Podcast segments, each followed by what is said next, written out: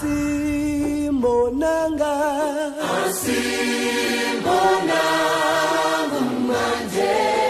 Today we're meeting here to celebrate an event which is designed to empower our young people because, as has often been said, our youth are the most important national asset that we have. On 1027 on Mandela Day, and a very special hot cares this morning. As we all well know, Madiba loved his children. Yes, he did. Uh, all children, you, you all know about the Nelson Mandela Children's Trust um, and all the work he did to invest in the future generation. So this one really does strike uh, a massive chord.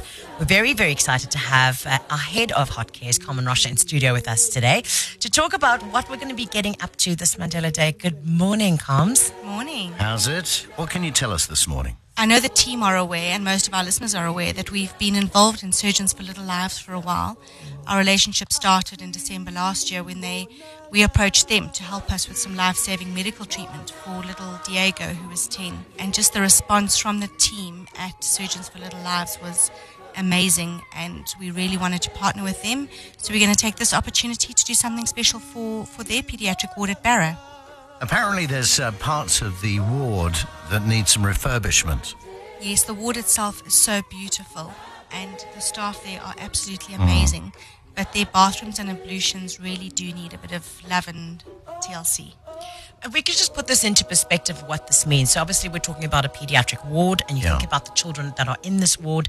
Some of them are burn victims. Um, and think about by the time you're at hospital, um, needing pediatric surgery, it is quite a dire situation. So the ablutions actually are a very important part of, these course, yeah. kids' journey to healing. So for baths for children that have uh, suffered burns, and um, so that the nurses aren't spending so much time um, trying to get these kids clean and giving them these um, therapies that they need, it is important that we look at the ablutions, isn't it, Coms? It's very important. So for us, you know, we just think of a bath as a bath or, or a toilet as a toilet.